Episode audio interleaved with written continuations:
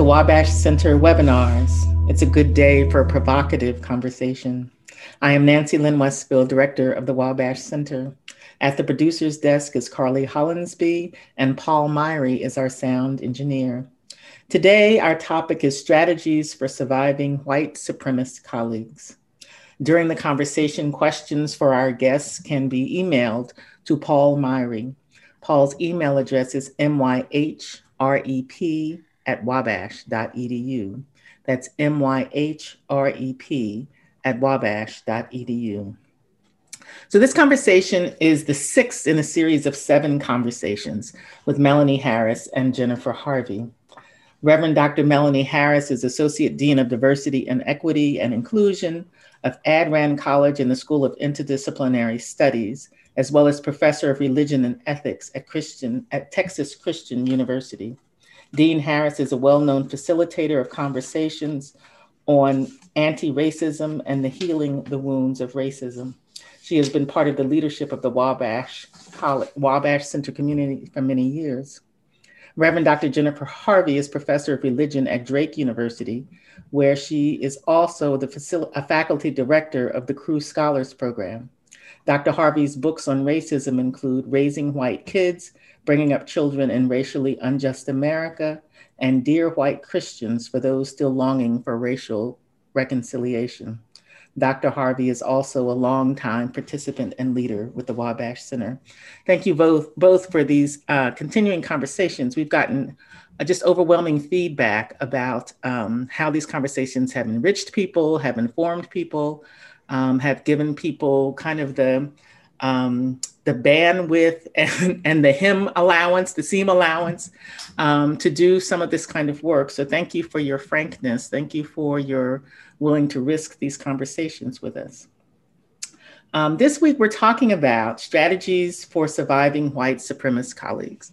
Um, this topic is particularly intriguing, intriguing because it signals that racism is not benign, that racism is not without harm, that racism does affect, do harm, is problematic in major ways to colleagues.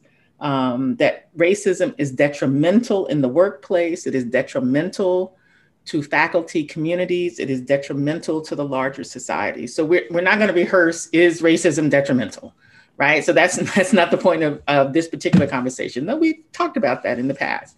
This time we're talking about for those who racism is detrimental toward, how do you survive that? What does that mean? So I'm going to start out, Melanie, I'm going to start uh, with you, and then certainly we'll go to Jennifer. What does it mean for a person who is targeted by racism to read their context, right? Because it's not the same everywhere right? So, how important is it to read the context and help us know how do you read a context? Mm, thank you, Dr. Westfield. Thank you for the invitation to be here with you again.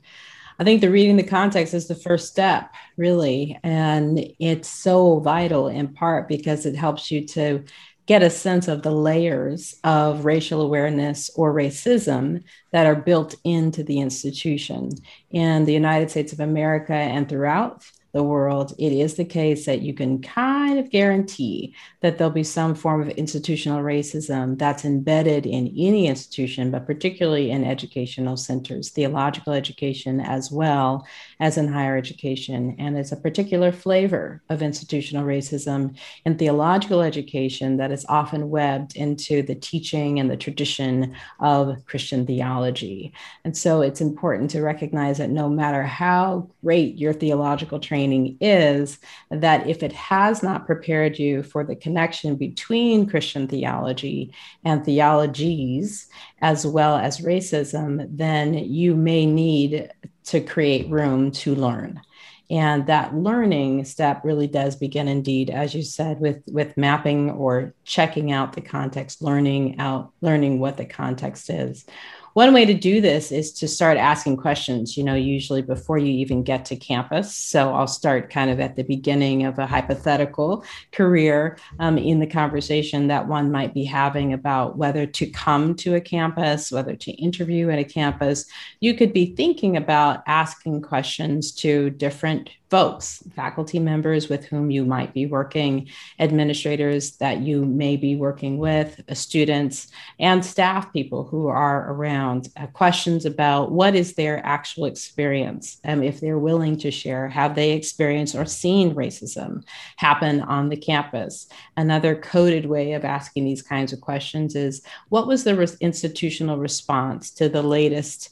Uh, case of police violence or student racism um, in the classroom, uh, how might they work through? And you could certainly ask an administrator this what are the policies in place and how do they actually work through cases of uh, discrimination, racial discrimination?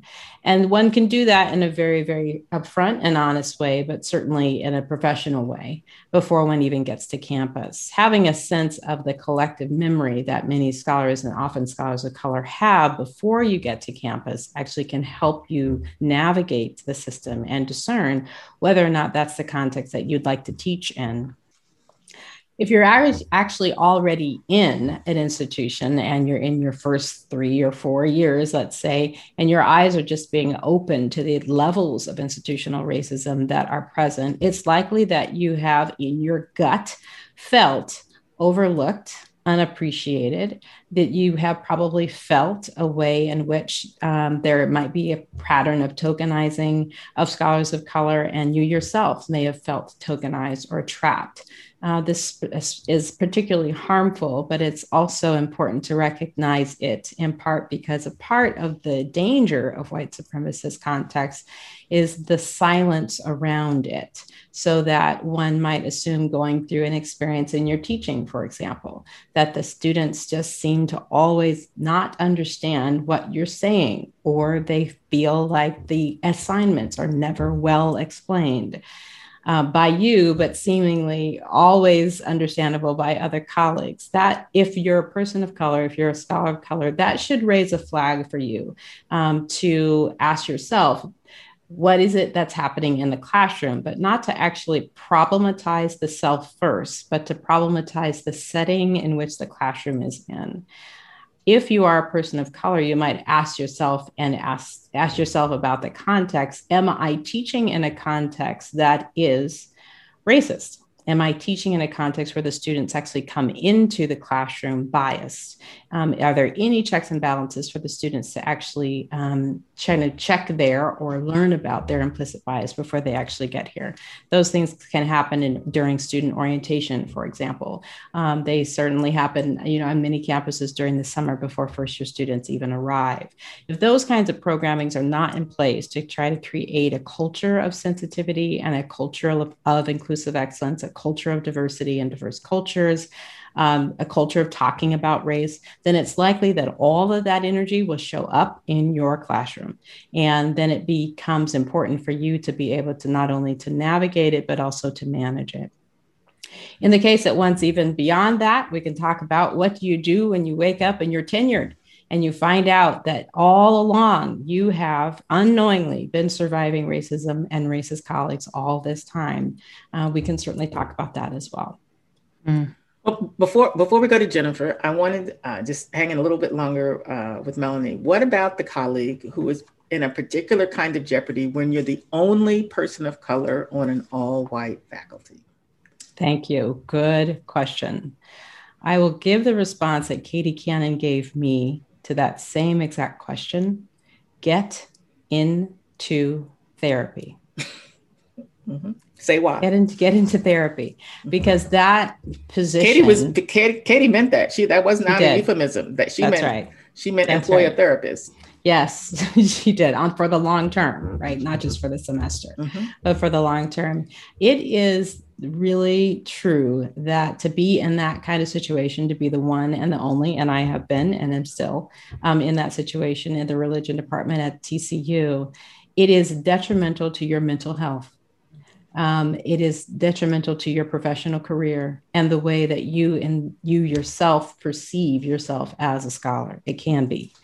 I won't say it is, but it certainly can be. And without help on thinking through um, the the realities of what you're moving through, um, the microaggressions that you may be um, experiencing without help and gaining a wider perspective of your worth and your value, it is likely that you can end up feeling like the person that they think that you are. And often that's not a person of value. Your scholarship is not worthy etc um, so that can land one in a deep state of depression not just about their own body their own mental health their own uh, life but also their scholarship. And that is unfortunate because we need the scholarship that is coming from scholars of color. We need this, particularly those of us who work primarily in the categories of race and class and gender and sexuality and social justice. We need that scholarship now more than ever. So one really does have to take very seriously that first step of getting help. So we mm. want to acknowledge those contexts where there is one person of color amongst uh, the majority white culture. We want to acknowledge those contexts that are primarily people of color, particularly historically Black institutions um, but still racism is a part of that context, as well as all those contexts are then on that spectrum of how race politics plays out. Um, so, Jen, I'm going to go to you. Tell, help us understand in this question about context, the politics of race, right? So, the politics of race is not always about racism, but it probably is. The politics of race is, is not always against people of color, but it probably is. Mm-hmm. You know, this the, the context and the politics that is played. It's hard. There's politics that's keeping white colleagues um, yeah. pressed up against the wall. So it's hard for white colleagues then to imagine, on top of that, typical political place called the academy or this particular context, how racism just makes that even worse. Mm-hmm. Mm-hmm.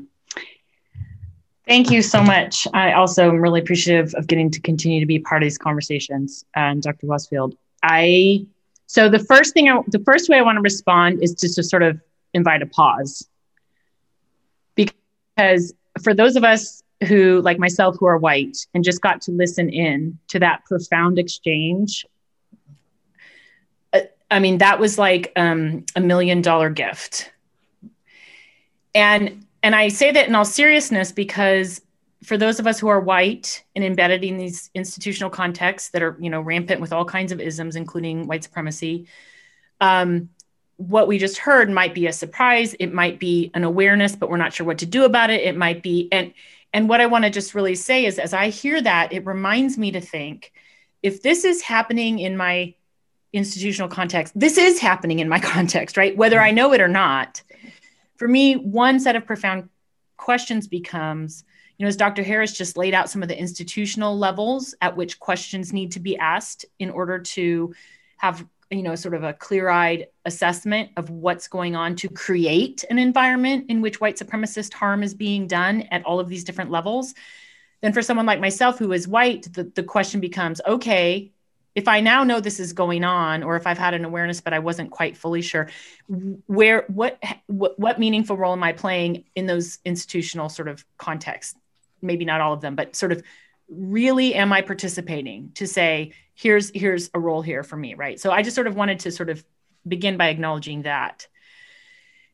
But so then the other piece I wanted to offer, and then comes this question about, um, you know, for white folks, the sort of what's going on politically and racially with in the context for those of us that are white. This phrase was coming to my mind as you asked this question um, by Christine Sleeter, who's a sociologist, and she she has this phrase called white racial bonding. mm. And I was thinking about so this is a, alongside, not re- a replacement for the institutional anti-racist kind of um, strategic thinking and, and and solidarity that we need to be showing we are remiss if we think white supremacist colleagues don't also harm us as white folks. Um, and if I if I think about academic context where, where, so many for so many of us, because the job is so demanding, right, and the liminality is so pervasive all the time, that we many of us tend to make our home in our academic contexts, right? And for those of us who who bear dominant identities, especially white racial identity, we need to appreciate and understand that white supremacist colleagues in the space we are now you know we're going out for drinks we're hanging out on weekends we're bring, raising our kids together.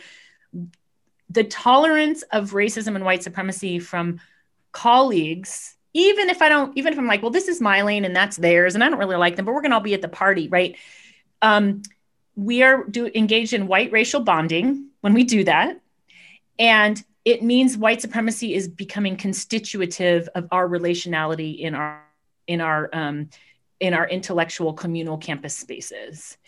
And over over time that deeply damages and harms us as well right? So it's not only the moral piece around the experience of colleagues of color and certainly students of color right? But it is also actually i mean i deeply believe white supremacy is a death culture. And so it actually deforms and malforms us as well. And so that creates some really difficult um, really difficult really difficult um, uh, realities as we start to sort of recognize that right because i have had colleagues in my life I was talking to one of them today with whom my relationship is now broken because I, over time, began to say, I'm not going to racially bond with this person just because that's the only way they can participate with me. Not going to do it. And there is some cost there. Now, the, the, the dance party on the other side is worth it because I'm like, oh, life, right? But but but there that we we we need to be really clear that niceness and cohesion when white supremacy is in the room means we're building our relationships through that and so we have to sort of make some decisions about what what we want that to mean for us because the damage is real to us as well and there's no there's no nice way to put it um, and that means really i mean you end up over time. There are some some the politics are you sometimes don't get invited to parties.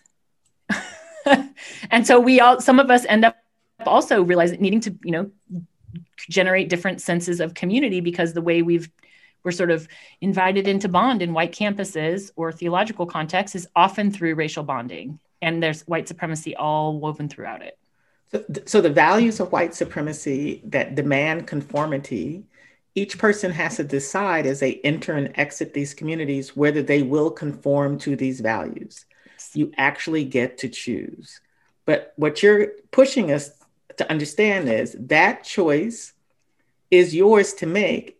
All choices have consequences, right? That's that's the grown-up lesson here, right? They do. You actually get to choose whether to conform to white supremacy, to conform to the values of patriarchy, to conform to the values of lifelessness and death mongering, or say no to those, knowing that each of those decisions has a consequence on your scholarship, on your um, your performance of your career, your vocation, and how you live in that community. Yes. Um, I, I mean, I think that's that's not something we often reflect upon as a community of scholars, and certainly I've never heard a group of white friends sitting around thinking about that. Right.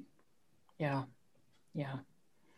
It it also means to me that some of the the the, the stakes are different and the um, need for solidarity looks different but some of the very same strategic assessments of context that dr harris was just laying out in terms of one's own well-being over time also if we want if we decide to release you know a full scale participation in the death culture of white supremacy we also have to be engaged in. And because it is a very hard journey to walk by oneself right? And the costs are there.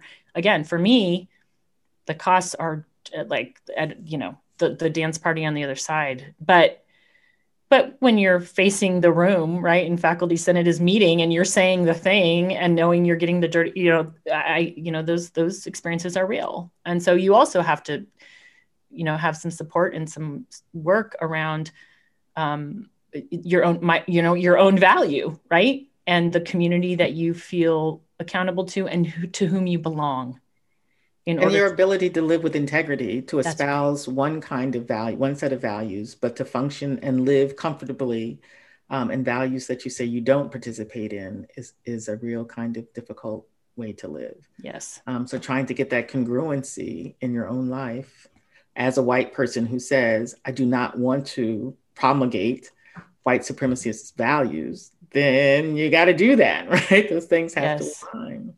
Yeah so, Melanie, coming back to you, that you started out, I'm going to um, put the word of internalized depression into our conversation because that's what you were talking about. That Dr. Cannon, in saying to you personally, as well as to all of us in general, all those who were her mentees, right? Get a therapist because uh, sanity gets dicey in these racist institutions. Mm-hmm. In this thing called scholarship in general, and then racist institutions in particular. So, what's internalized oppression and is mm. it hmm. real? It's a good question. Uh, it is real. Uh, internalized oppression is real. It's essentially a turn inward and uh, an embodiment of the kind of um, hatred or negativity, devaluing of one's own self, one's own people, and of one's own work or writing and scholarship. So it's essentially a way of um, having experienced so much oppression, having heard so many times that your scholarship is not quite right, it doesn't quite fit. Um, actually believing that the scholarship does not is not quite right and does not really fit is not truly academic um, and then moving through your life as a scholar with that frame on one's mind. So that can make writing, for example, very difficult because one can come to the keyboard and to the screen ready to say something, but having to process a whole lot of negativity um, about one's own writing and about one's, what one wants to say about one's one own voice uh, before you can actually get anything on the page um, it can show up in the teaching world and in the teaching life, and that one has such a deep insecurity about oneself as a teacher um, that there creates that one can create enormous anxiety, um, often overdoing, often overworking to create the perfect classroom space, um, to have a kind of stoic, almost dominant like um, create as power um, in the classroom to try to have power over the anxiety, to have, try to have power over the space. And we know that most power dynamics and relationships, hierarchical ways of doing pedagogy, are dominant, domineering and not effective. Um, when students don't feel like they're seen and they don't feel like they're heard, where there's no relationality in the pedagogy, there's then there's a, um, a deep reduction of, of students' ability to actually come to the table and learn. So internalized oppression can have it can happen in a number of different ways. Um, oftentimes, when we see it, it's um, oftentimes when it's projected onto us, we don't often catch it when it's actually coming out of us. That is to say, um, I know in my own journey, it's been important to be able to name when I have been made to feel worthless, right? Or when my scout, when, and that's been termed as an intellectual problem. Like the questions that I'm asking are not relevant around race, around class, around the lives and religious lives of African American women. Um, it's often been said to me that, uh, uh, well, not often lately, but it was said to me by both administrators um, and faculty colleagues that eco womanism had very little relevance um, in the world of higher education, in the world of climate change, in the world that just really what didn't matter. Um, and I think one of the ways in which I began to catch myself was as I was doing the work of eco womanism, trying to invite other women of color, primarily women of African descent, to also do the work of eco womanism, I found myself critiquing their work on eco womanism ever so sharply with such um, kind of agony and caught myself recognizing oh i'm the critic now i'm i'm the one who's saying that their work has no value and and that is not right. So taking a moment to step back and that's oftentimes when we can actually see this kind of white supremacist frame within ourselves. And as uh, we've talked about on this call in the world of the academy it's very easy to internalize a white supremacist culture because it's very it's the way that we have been trained oftentimes. It's the culture that we've been brought up in. Uh, we've been taught to be highly um, aggressive and um, fighting in the world of theology, fighting for concepts, fighting for ideas, uh, almost not just dismissing, but almost destroying and just you know deconstructing um, other people's ideas. We've been taught to be violent. in order to be good scholars. And that kind of violence is indeed, I think, um, a part of white supremacy to be deeply competitive, I think, is the other reality, right? Um, that's a trait or a habit um, that comes out of white su- supremacist culture. And some of that is inherent in our society, but some of it really uh, does function primarily in guilds of color, where you have scholars of color um, competing with each other to the point of trying to you know ruin someone else's career uh, ruin someone else's name and so those are examples of internalized oppression when one is basically using the same exact master's tools to destroy anyone else but particularly people who look just like you i think of uh, internalized oppression as believing the lie mm. right? what happens when you take take the lie that people of color are inferior, that people of color are less than, that people of color are somehow fodders for assimilation, right? Those are all lies. And you and you internalize those, come to believe those as the truth. And then probably the worst in that example is then you didn't teach that as the truth. Mm-hmm. You hold, and that's what you're talking about. You hold other people to that standard of believing a lie. Mm-hmm. And the, the amount of mental and soulful contortion it takes to believe a lie, it's a lot of hard work. Mm-hmm. Yes. it's a lot of misplaced hard work to believe a lie and then convince other people of the lie as well. Hmm. Yeah, it's interesting. I appreciate that, uh, Dr. Westfield, because if one finds oneself consistently exhausted and not just COVID exhaustion, right? But just consistently exhausted in their career because one's always having to write another critique or another book review and also get one's work done and also battle through, you know, um, racism and, and microaggressions in the faculty. If one is always embroiled in fighting, then it's time to take a step back and to ask yourself whether or not you've internalized some of these messages and lies, as you said. I had a friend who told me one time, out of out of great respect and love, please take the sledgehammers out of your hands. Mm. I, that's what made me step back. That's mm. what made mm. me pause. Because wow. I was always fighting. I was always, it's like, oh, I shouldn't have to fight mm. all the time. What would that be like? Right. But and that as you're saying, that's a part of internalized oppression feeling like I must fight all the time. Yeah. Um, so, Jen, talk about because it's a part about voicelessness, right? So, part of internalized oppression, part of navigating uh, white supremacist spaces, racist spaces, faculties who are not uh, reflective on the systemic racism that's in their schools will inherently try to silence people. Mm-hmm that's one of the characteristics. Are are who on your faculty has been silenced? We're not talking about quiet people. We're not talking about shy people. We're not talking about introverts. We're not talking about none of that. We're talking about people who have been silenced for when they have spoken or the fact that they cannot risk speaking uh, for fear of punishment, or it's more than a fear. They they they have survived some punishments. People whose scholarship has been erased right? So helping people see that acts and practices of erasure and silencing are white supremacist moves. Mm-hmm. Mm-hmm.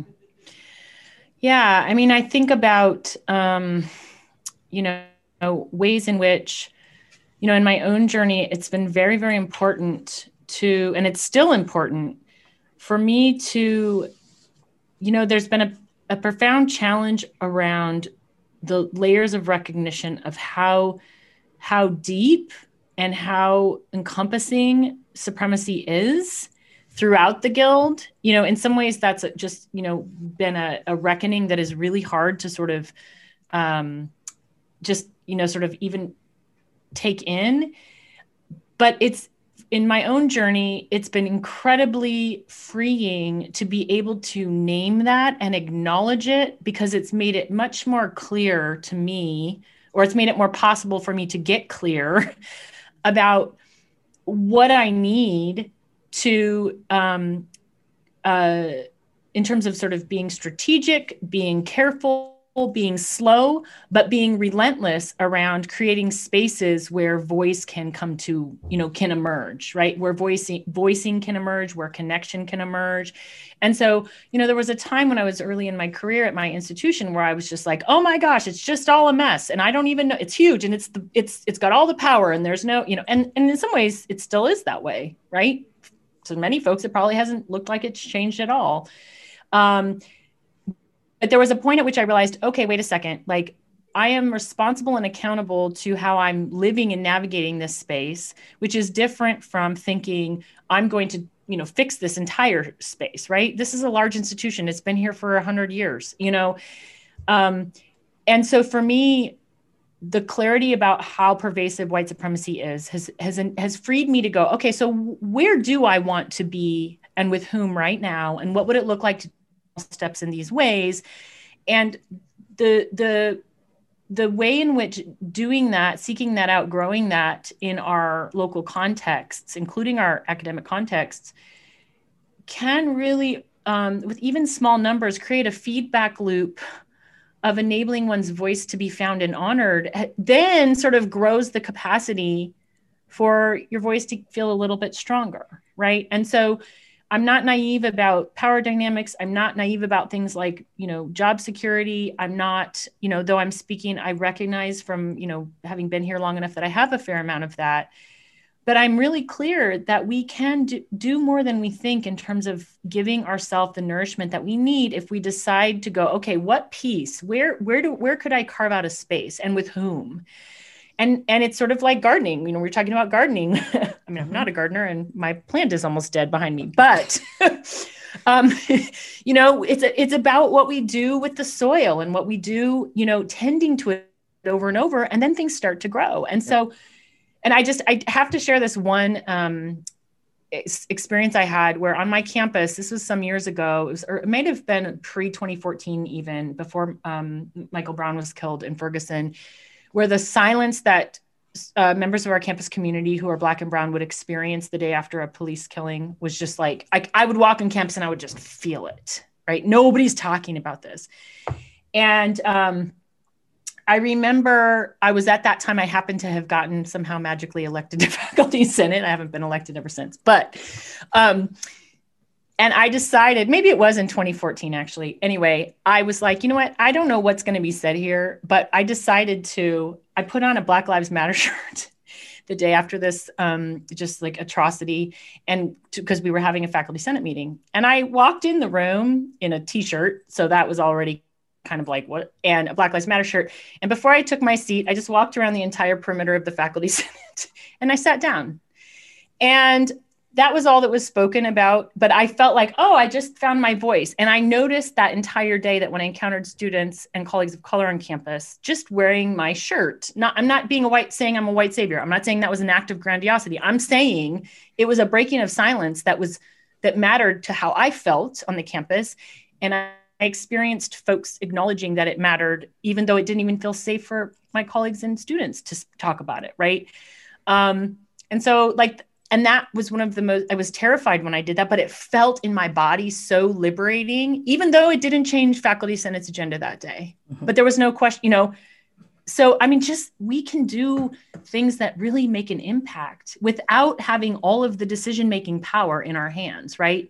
And we can also build relationships when we're willing to take some smaller but visible risks that aren't going to come into being if, if our primary way of trying to engage is saying how can i help you feel good in this institution? You know which is not typically what people need or wanting to hear right? They want to they in my experience want to see evidence of some risk taking solidarity. And then the then the things can change. But I, I think your story is brilliant because one person shouldn't be can't be the Calvary, right? One person should there shouldn't be this dramatic Cecil B. DeMille moment, you know, when somebody rushes in, you know, and racism is wiped out. It, that's just not the nature of real life. So taking these small steps, as you say, making these small gestures, doing, living together as human beings in community with sympathy and compassion for one another is what it means to change things, right? That's how mm, change happens. Yeah. Yeah. But so attending to that, growing that, you know, being attentive wherever you put your energies, wherever you put your compassion is what gets paid attention to. Yeah. Um, so for for all folks in power, whether you're a white person with the the power that is built in and baked into the structures, or people of color with power who are helping younger scholars come through, those words, those gestures are not trivial. They might be the place how that might be how this work is done. Yeah. Yeah.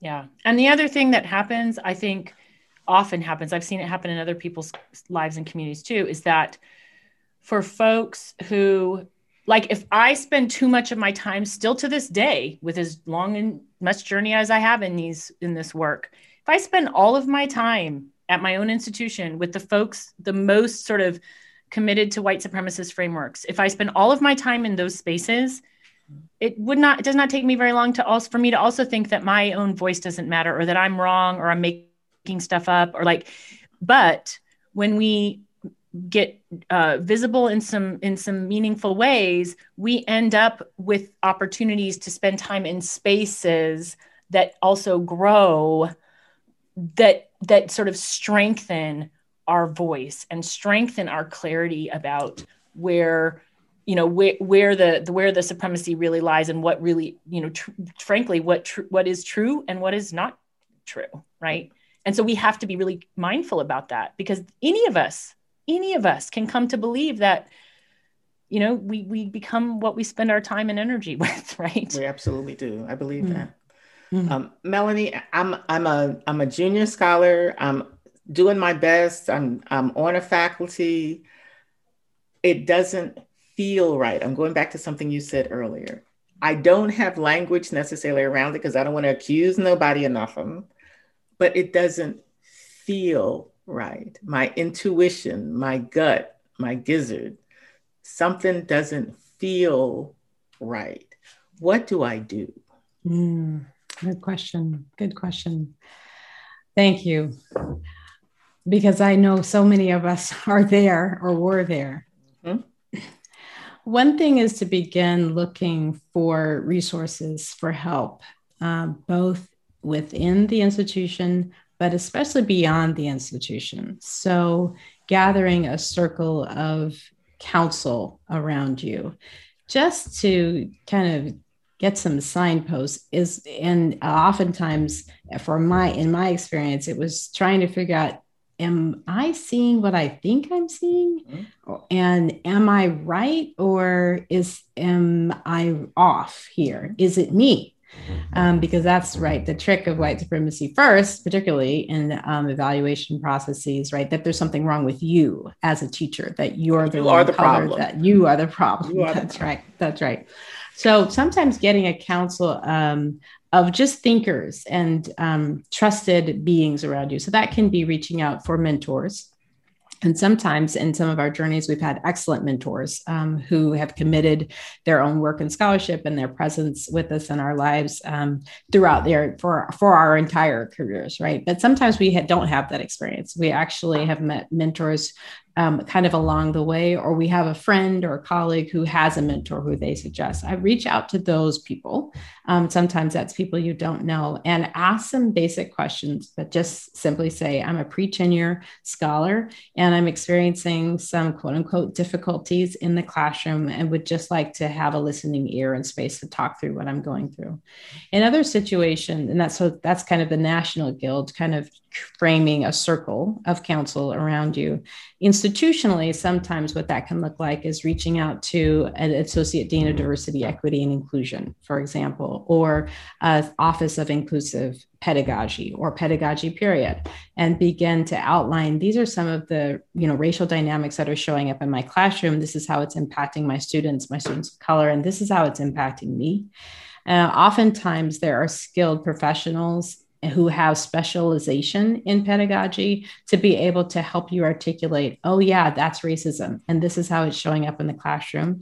And to give a sense of, but also um, true advocate see to actually advocate for you as a teacher and as a faculty person in a situation in a context where you may be the only person If you don't have that kind of awareness, if those positions are not at the institution, if you feel comfortable with the chair or department head, then it would be important to at least uh, begin a record, right? And that can be as simple as an email um, to the chair and saying, Dear Chair, um, thanks for your support over my uh, the course of my career. I'd like to have some conversation with you about what I'm seeing in my evaluations, and then simply post or attach a PDF file of a research and a study on how scholars of color are often times statistically, you know, show up um, getting lower teaching evaluations and why that might be, which leads really to implicit bias and kind of institutional um, structures of racism occurring in the attach that and just simply say, I'd like to have a conversation with you about this um, and allow that conversation to be both uh, an olive branch to let them know, particularly if the chair or the person um, is not a person of color. It's an olive branch to say, I invite you here to get trained very quickly on how to be an ally and how to be an appropriate chair to me as a person of color right now. So read this article and we can start the conversation.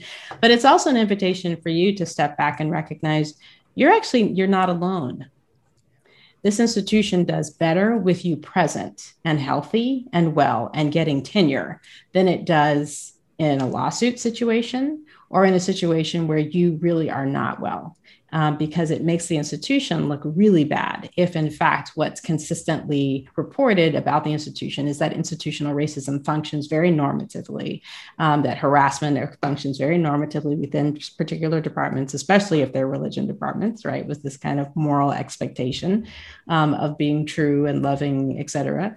Um, the institution doesn't like that bad news.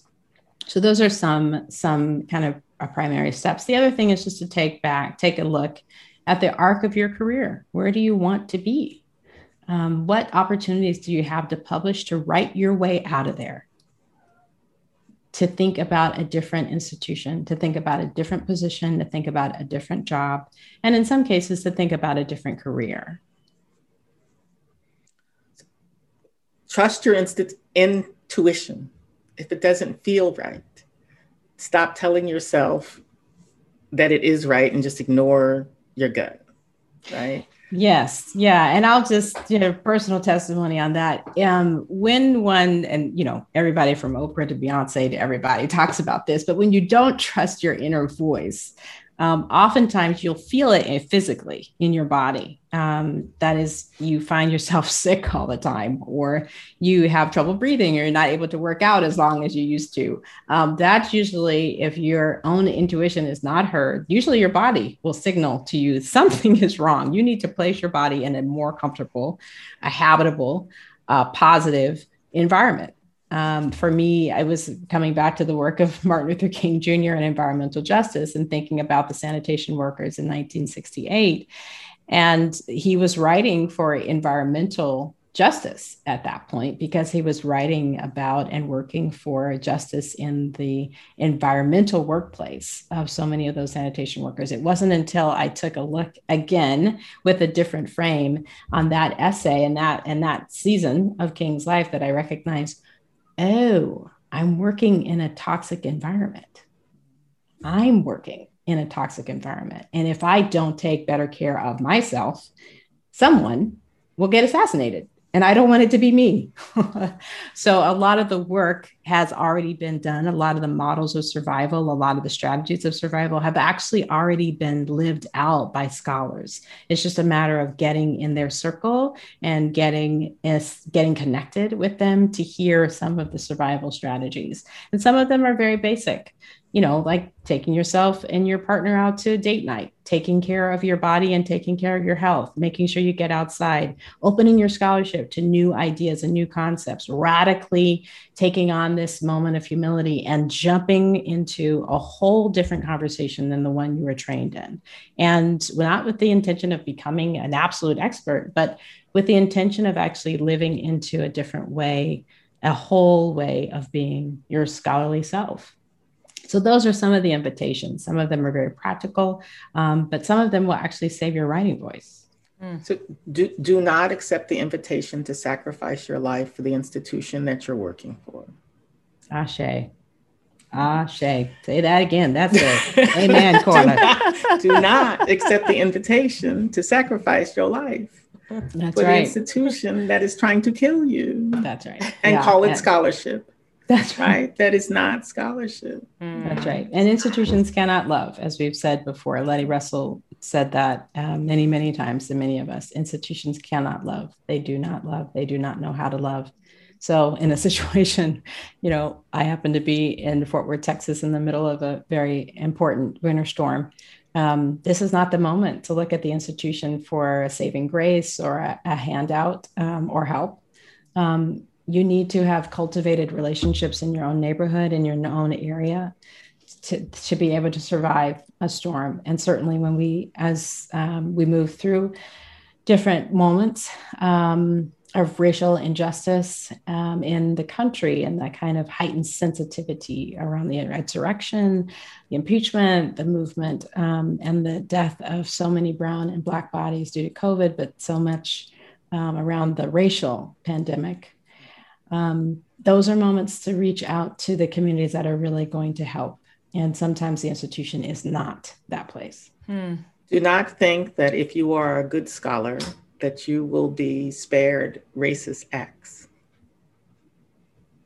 They don't care if you're a good scholar to spare you. It doesn't work like that, right? That's not the nature of racism.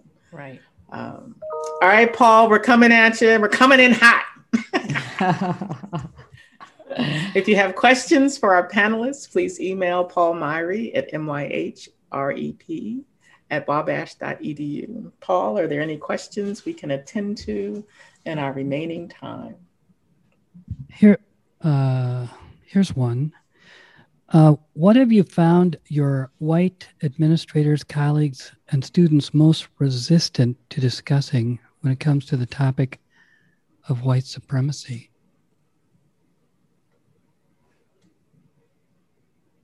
I think it depends on the context. In the context that I'm in in the South, in Texas, there was a resistance to the word white supremacy, literally naming it um, and, and actually giving voice to it, um, in part because there was a fear that it was actually already there.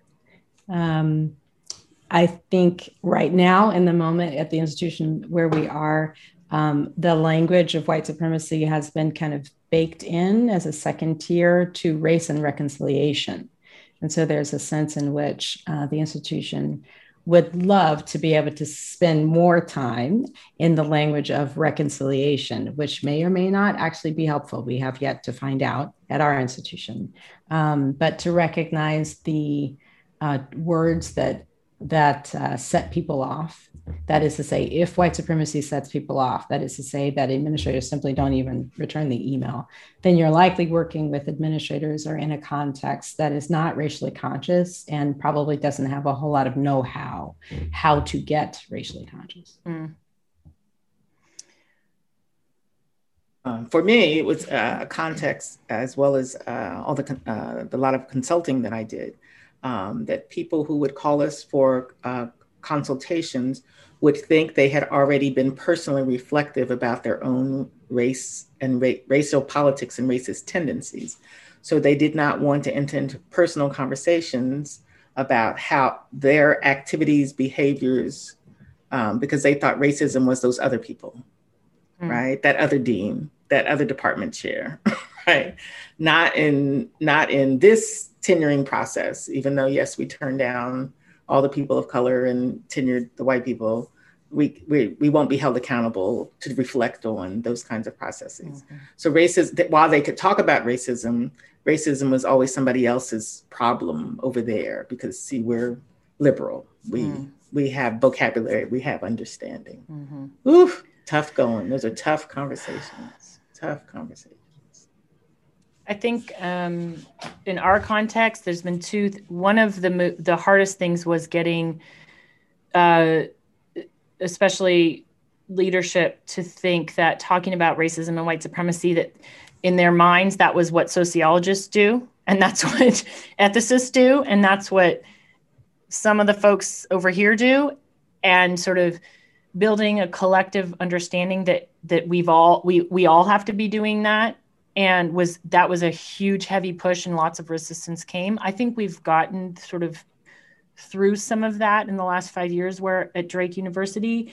Um, the the the edge i see coming now so watch for it is as diversity equity and inclusion work becomes more um, more kind of the, the needles moving on institutions recognizing that that's important um, I can already feel the pressures around um, that language of diversity, equity, inclusion being um, appropriated to talk about making all voices on campus feel comfortable. And in this political moment, the the politically conservative students, I can feel it in the air, and that's going to be the next is fighting for refusing to concede that equ- the resources of equity inclusion should be diverted from historically underrepresented groups and marginalized communities who've been experienced injustice insisting we will not divert those resources to make everyone feel comfortable on campus. That that's that's what we're about to find to be really hard.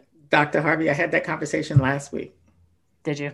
Oof i'm i am not looking forward to that conversation but i know i i can i'm i'm watching the i'm watching it. It's coming mm-hmm. here too. Mm-hmm. oof. So but that's tantamount to all lives matter right? That's the that's the all lives matter. Yeah, uh, uh or worse, right? I mean, it is that, and it's also like, and and really that, like we're post January 6th in this that's moment. It. Like, that's so it. actually, some things, no.